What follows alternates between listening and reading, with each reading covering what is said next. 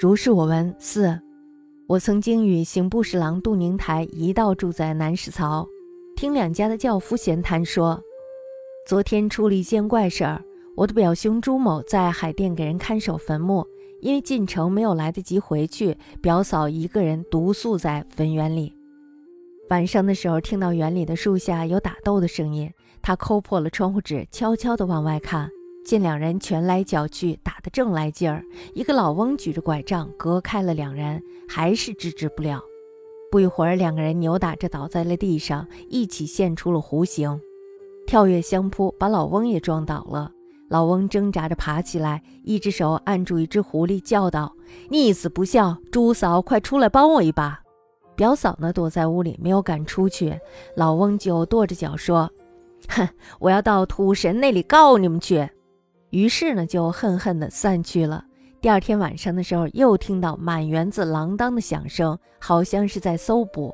朱嫂呢忽然觉得几岸上的瓦皮儿好像微微一动，觉得非常的奇怪，于是呢就上前查看，听到瓶子里低声细语地说：“别声张，日后我一定报恩。”朱嫂呢非常的气愤，说：“父母的恩都不肯报，报恩还能报到我？”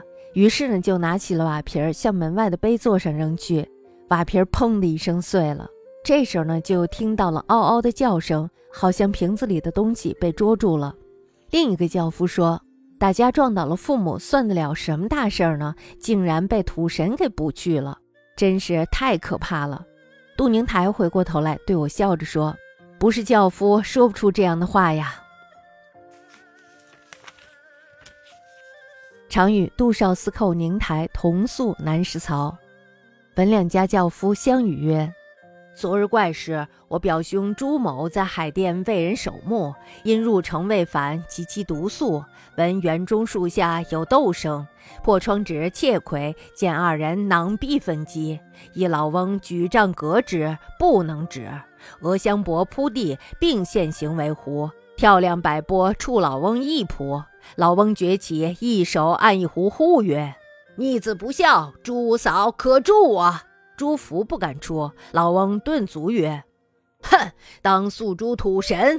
恨恨而散。次夜满园锒铛声，似有所搜捕，掘几上瓦瓶，似微动，拐而视之，瓶中小语曰：‘岂勿言，当报恩！’主怒曰：‘哼，父母恩且不肯报，何有于我？’雨瓶至门外碑府上，轰然而碎，既闻嗷嗷有声，一起就止矣。”一轿夫曰：“斗出父母倒是何大事儿，乃至为土神捕捉，殊可怖也。”宁台故于笑曰：“哈哈，非轿夫不能作此言。”